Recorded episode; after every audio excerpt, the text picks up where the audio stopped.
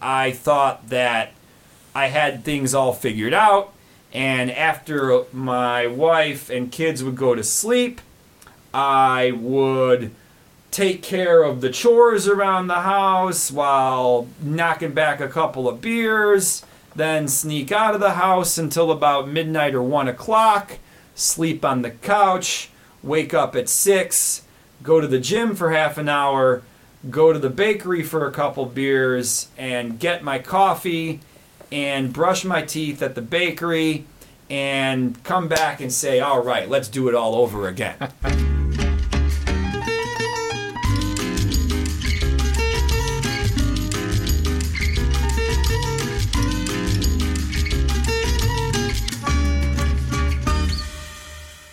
Goeiedag, Sao Paulo. And the same from me. In other words, good day, Sao Paulo. yes, good after it's good morning actually. Good morning. Good Sao morning. Paulo. We are back. We're back in the saddle in Studio Y. Yes, you look more like you're in a saddle than I do actually with all your contraptions you're wearing, but I still got the neck brace. Yeah, it's uh, going into month three of this of the torture with this thing, but okay, uh, I can get through it. Anyway, uh, don't worry about that. We have better news and more important news today.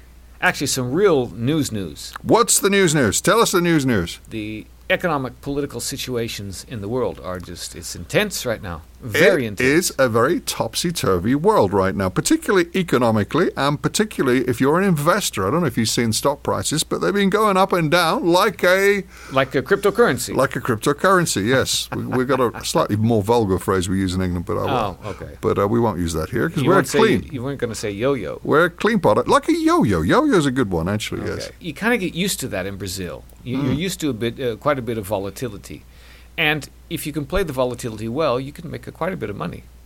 For sure, and I think that's what's going on. Actually, I think people are It- it- seeing opportunities to let's all go in and then let's all come out again and go back in again. And Yeah, it, when the market's a yo-yo, you can make a lot of money. If you're if you're the, the, the guy pulling the strings of the yo-yo, exactly. you're doing quite well. and we haven't even got to the election in Brazil yet, which is No. going to make it even more exciting. so, I do have some news about that coming up. okay, well, I guess we should crack on in that case. Let's go. let's do it.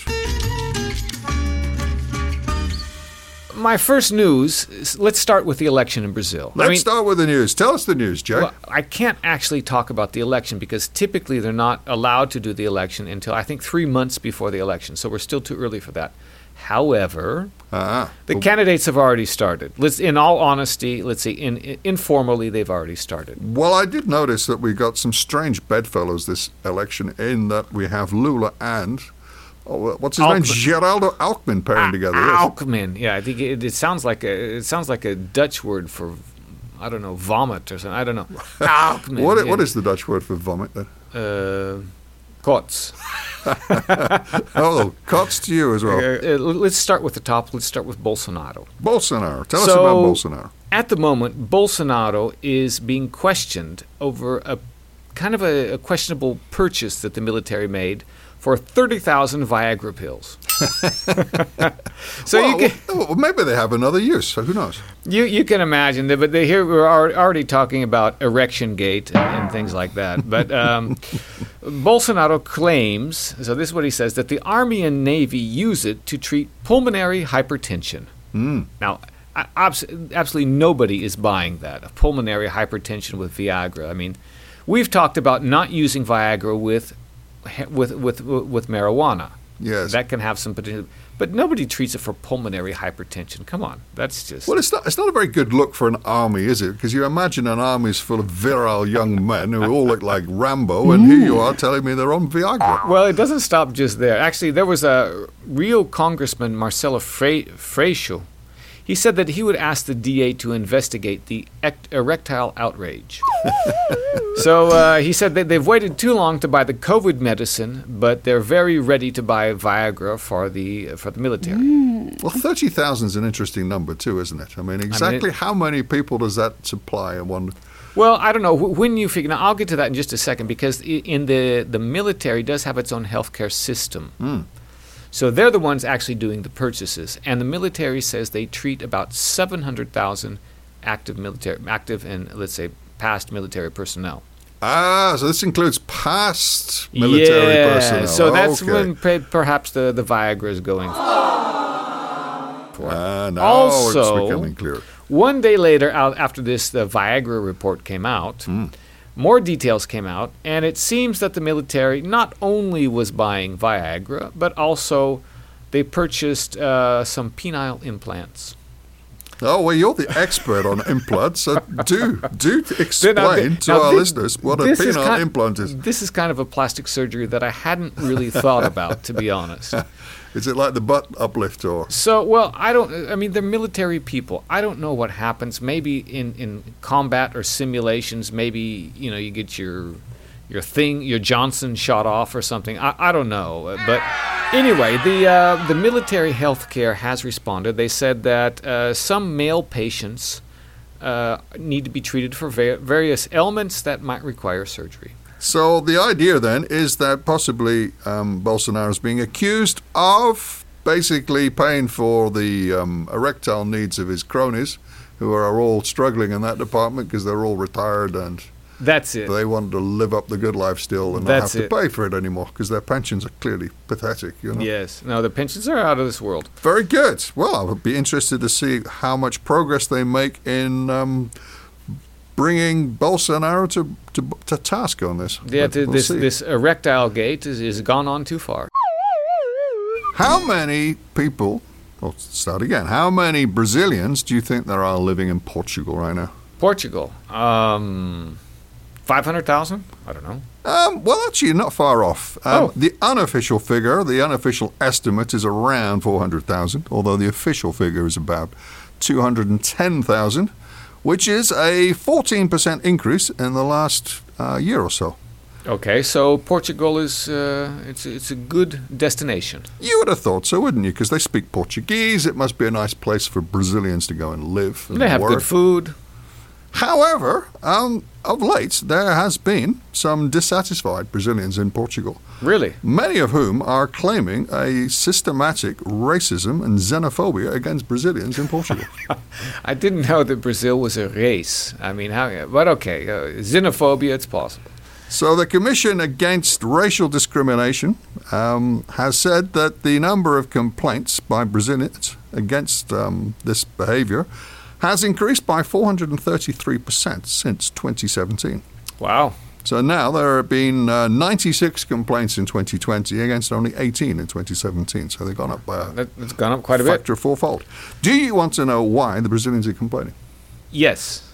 So the main thing is that um, basically they're saying that the Portuguese are treating them a bit like second-class citizens.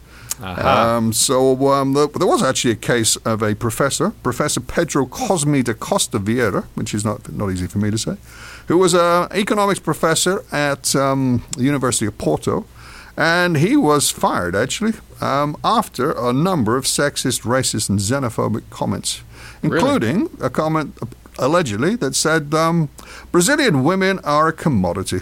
And No, no, you can't say that kind of stuff. That's good. they just come here to take our Portuguese men, basically, and leave the Portuguese women without a husband. Well, but I mean, I I don't know. I mean, actually, actually, I can understand the Portuguese men wanting to go with the Brazilian women. Uh, I, I don't think that's a bad thing.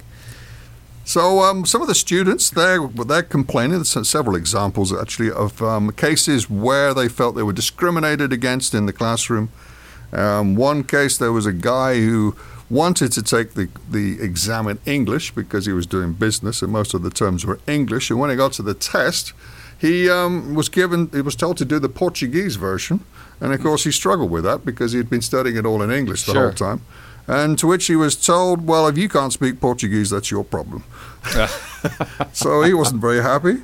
Um, and then another comment was in an elevator, apparently, that um, somebody said to this girl, It's nice that we don't need to go there to get our slaves anymore because all the slaves come here. Oh instead." no! Oh, that's that's not a good comment. No, no, no, no.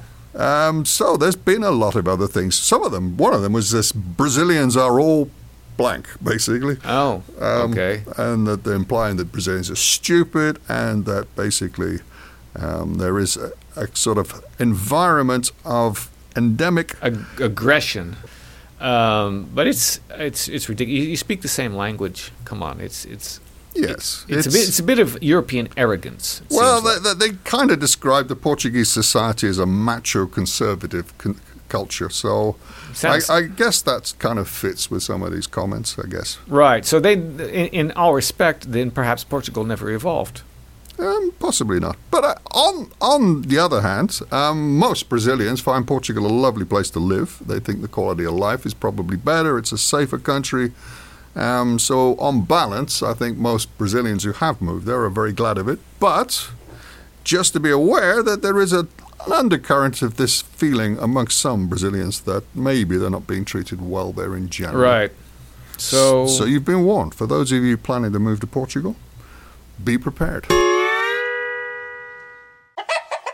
My international story, I would like to focus a little bit on some of the reasons for our seemingly endless food price inflation that we've had. Ah, yes. Um, it's gone up quite a lot, hasn't No, it? it's, it, it, I think prices wheat, more than doubled. I mean, Yes. if you go and buy bread now, it's just out of this world. How much is bread in the supermarket?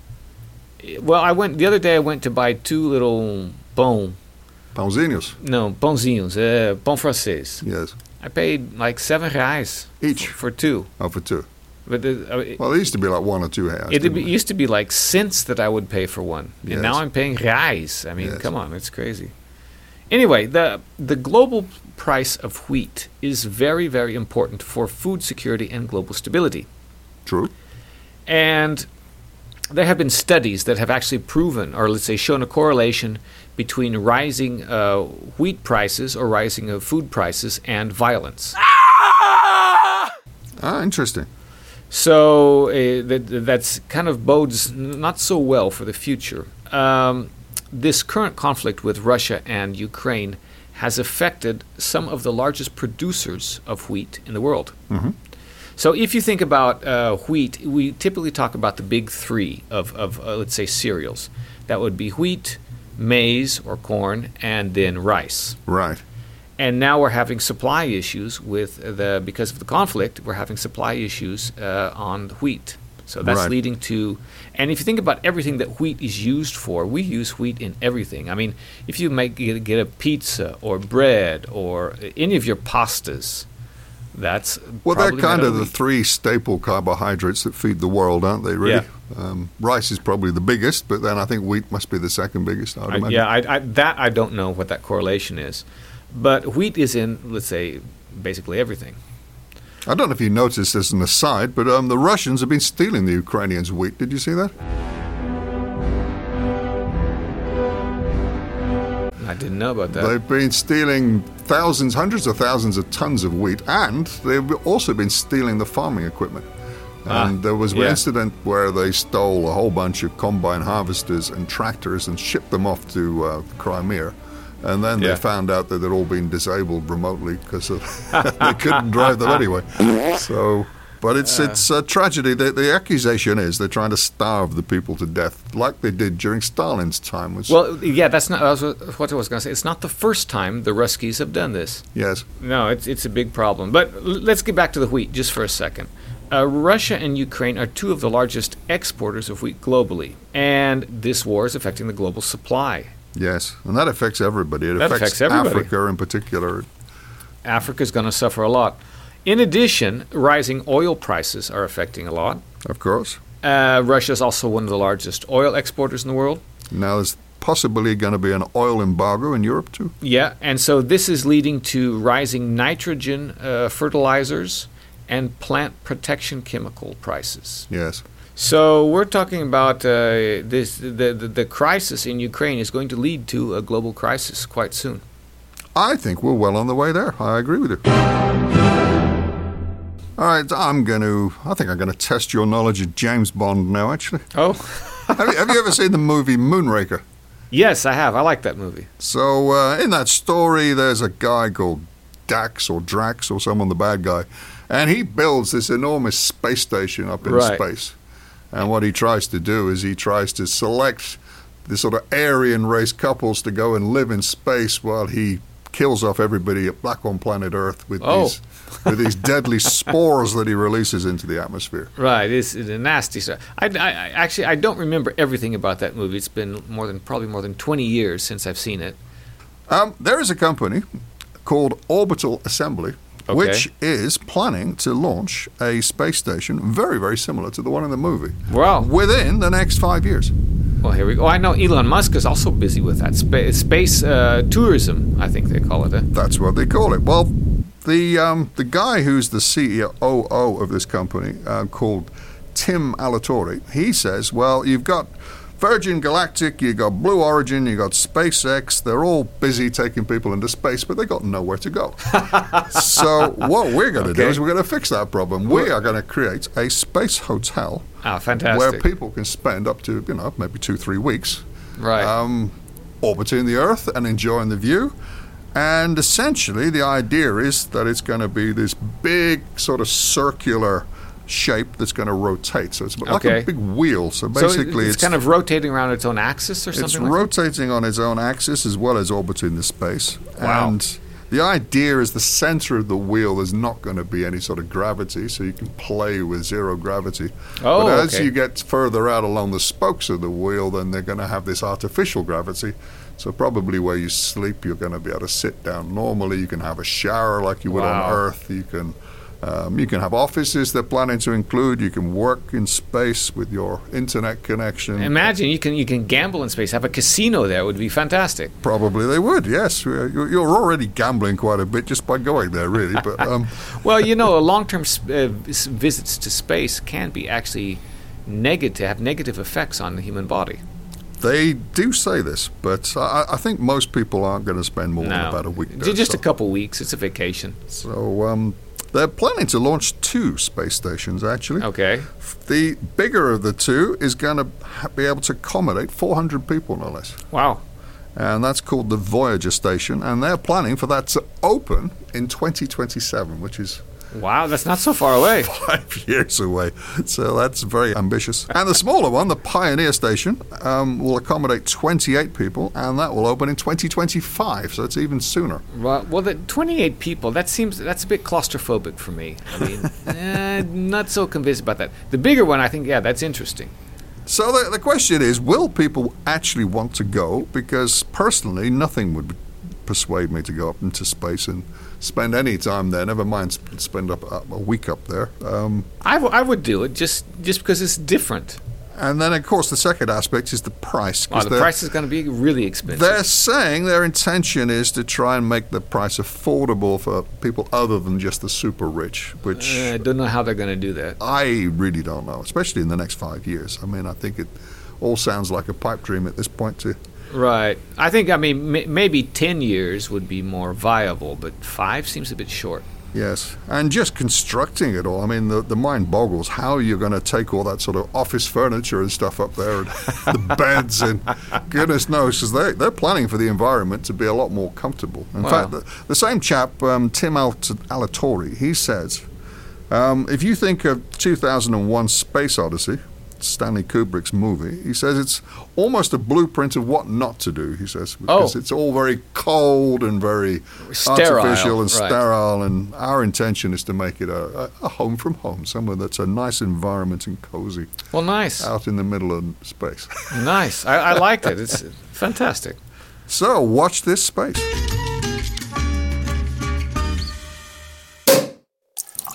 So today on the Samba Buzz, we have Sean Hill, Woohoo! Woohoo! Welcome, Sean. all the way from Chicago, New Jersey, United States. You've traveled around a bit, haven't you? A bit, yeah. 40 countries and 49 of those beautiful United States and uh, 16 of the 26 states here in Brazil. That's a lot of traveling. My God. Well, let's start at the beginning then. Why? What brought you to Brazil? If I was really being truthful, I like to say it was about three things, and we'll get into it, but it was about booze, blow, and we're going to not say the other one just to not offend any girls out there. Brasileiros. Brunettes. Brasileiras. Brunettes. Sure, yeah. brunettes. Yeah. The three B's. wanted to start a hostel here in Sao Paulo. Um, came to Sao Paulo in 2006. So did they actually have a hostel here when you were thinking of opening one?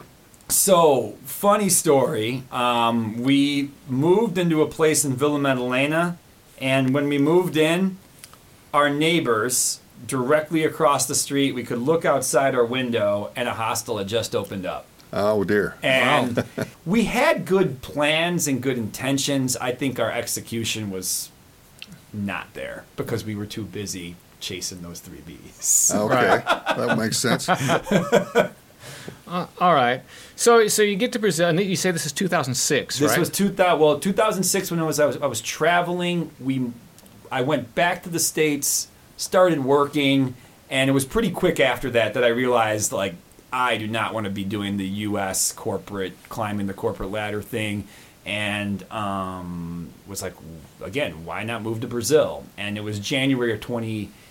Uh, 2008 that we moved here. That's when- 2008. Yeah. All right. That's yeah. That's not so long ago. What Well, about the, the visa side though? Because um, you wouldn't have had a visa to live here, would you? No, it's funny, G, or that you like mentioned that because it's something I haven't given a lot of thought to in a while. But at the time of my, at that time in my life, it was a big issue. Um, we're like, we're gonna move and go on a tourist visa. People are like, yeah, just over overstay your visa, and um, we Oh, by a couple years yeah, or what? well, yeah. we No- whatever. did no one that, will notice, no. But things always seem to happen for a reason, and things have. I don't know. I feel like a lot of things in my life happened. I've been, you know, been fortunate. One of those fortunate things was uh, the president at the time, um, who I, I've, uh, I know that Brazilians are certainly quite, um, quite. Some are quite fond of. Some aren't so fond of. Um, Lula, um, he had he granted uh, amnesty to all those at that time living Right. here without Right. um, living here illegally. And it gave me, uh, yeah, permanent residency for 10 years. So that's good. So then you were pretty much scot free after that. And at that point, by the time that was granted, I was already engaged to my Brazilian wife. Oh, okay. Ah, Yeah. okay. Okay. But And at in the two- time- you were, that, that's 2008, right? That was now. Now we're looking at this was around 2010, 2011 ish. 2010, 2011. You're Yeah. engaged. So what were you doing in that five years then, while you Um, were waiting for this to happen? Oh, like a man, like many uh, native English speakers, I was teaching English, um, and my schedule was bouncing around this massive city. Um, I, when I think back of it, like think back and look at it in hindsight, I was like, what was I thinking? You know, waking up at six in the morning and getting on a crowded bus and being in a then visiting about four or five different neighborhoods and before getting back home at eight nine ten o'clock at night um, but that was what my life was and i i enjoyed a lot of it Yeah, yeah, because you, you got to uh, come in contact with lots of different people and see lots of different things. You got to learn about the culture and just kind of experience life. And there wasn't a lot of pressure. no man no pressure um, you know earning earning good money for here i lived a very comfortable life that afforded me the uh, the luxury of being able to travel and not answer to a boss and all the things that would seem very appealing to me yeah Yeah. So uh, I mean, imagine in all of these five years, you you've had to have lots of different situations where you thought, I mean, my God, I'm really not in the United States. I'm definitely in a different country. more than one. I mean, obviously, um, I can't even. Some of the situations and and places and things that I would put myself and predicaments that I would put myself into just because of my proclivity to um, to like to party and spend my weekends. Um, spend my weekends uh, not sleeping and just getting into as much trouble as I possibly could Now, basically having fun, right? for a long time, um, I was trying to live a double life. Um, quite frankly, I would. I, I still thought I could be the same guy, or I maybe I think I thought I should be the same guy that I was in my twenties, um, while also trying to be a dad and trying to be a husband or a good husband. Right. Um, and I was like, I gotta, I gotta figure out. I'm gonna prove to myself and prove to others that I can do both of these things and wear wear both of these hats because that's who I was from the time I was 15, 16 years old I was I felt the I felt compelled by I don't know something even greater than myself to always be the life of the party. Had to be the the first guy there, the last guy to leave. The- Um, the, the fun guy. You wanted you wanted to be the guy that everybody wanted to be around. yes, until sometimes it got to the point where people didn't want to be around me. Oh, So what we're talking about here then is um, you were carrying on a lifestyle where you were drinking quite heavily, and maybe that affected your relationships with some people at times. Completely. I think in a way I cared too much about what other people thought of me or about me and in a way it got it, it put up a barrier to who I could become and it just was this feeling of not being comfortable in my own skin, I guess you could say. okay. So so that let's say that that that feeling of not being comfortable in your in your own skin did that lead you to do different things that you didn't want to do, or was that a result of doing things that that you wanted to change? I, think it started for me um, because it, the the work that I've done, um, I you know, in and out, uh, in and out of a of a program for recovery um, the last nine years of my life. Um, it I've come to believe in my for my particular situation, it was about uh, some childhood trauma that I had when I was a kid, and my father passing away when I was five, and holding a lot of resentment against him, and you and and I would get told things about my dad, about how he was the the most fun loving, life of the party kind of guy and like I thought I had to in a way I thought I had to live up to that in some way. The the the other part of it, the the addiction, what I call addiction to it, was there. Um, was just, was just there waiting for me, um, because I think I had this.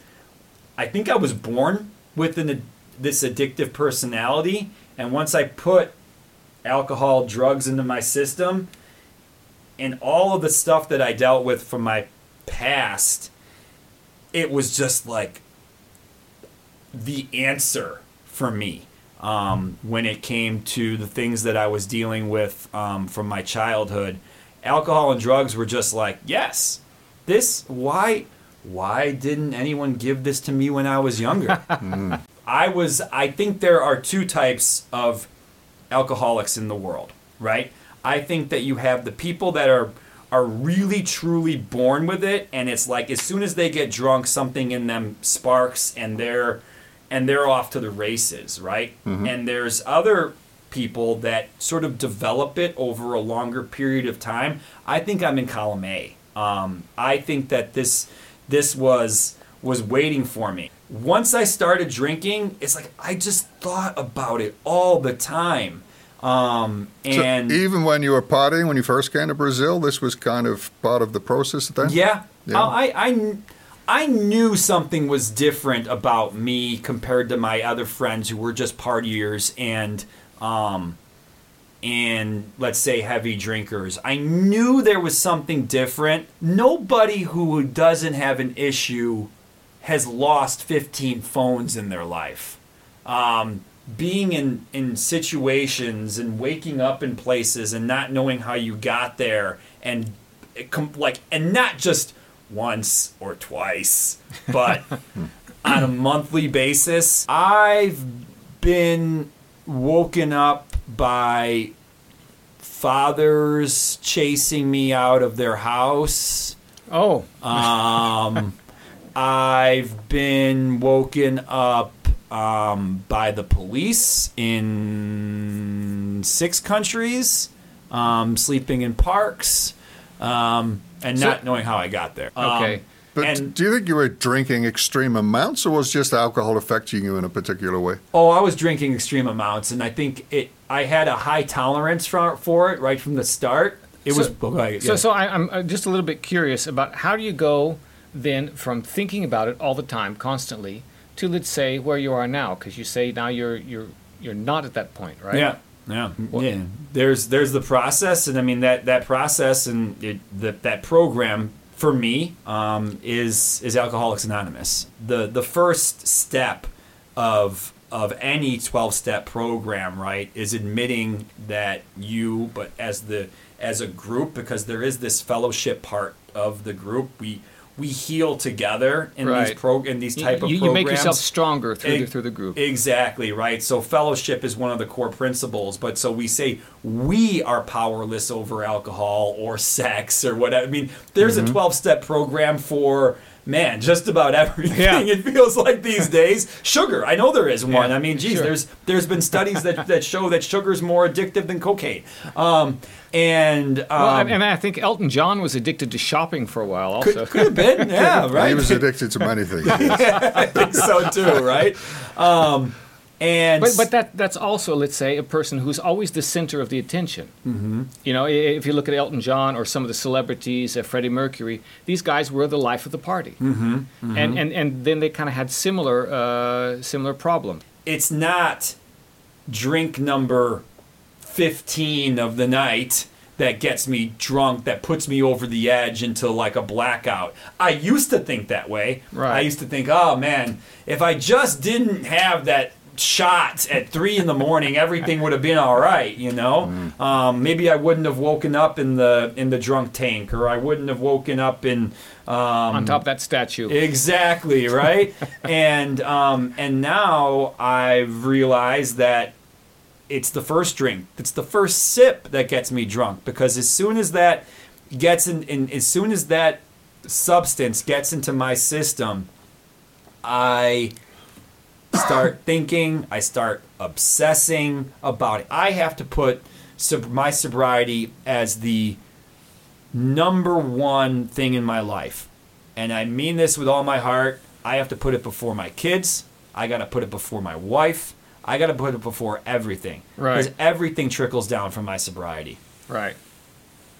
Do you think um, society is in denial about the effects of alcohol? Do you think that um, advertising for alcohol should be banned, the same as cigarettes? Um, how would you change things in, in a sort of bigger perspective to help people who have, you know, through no fault of their own, they have a reaction with alcohol?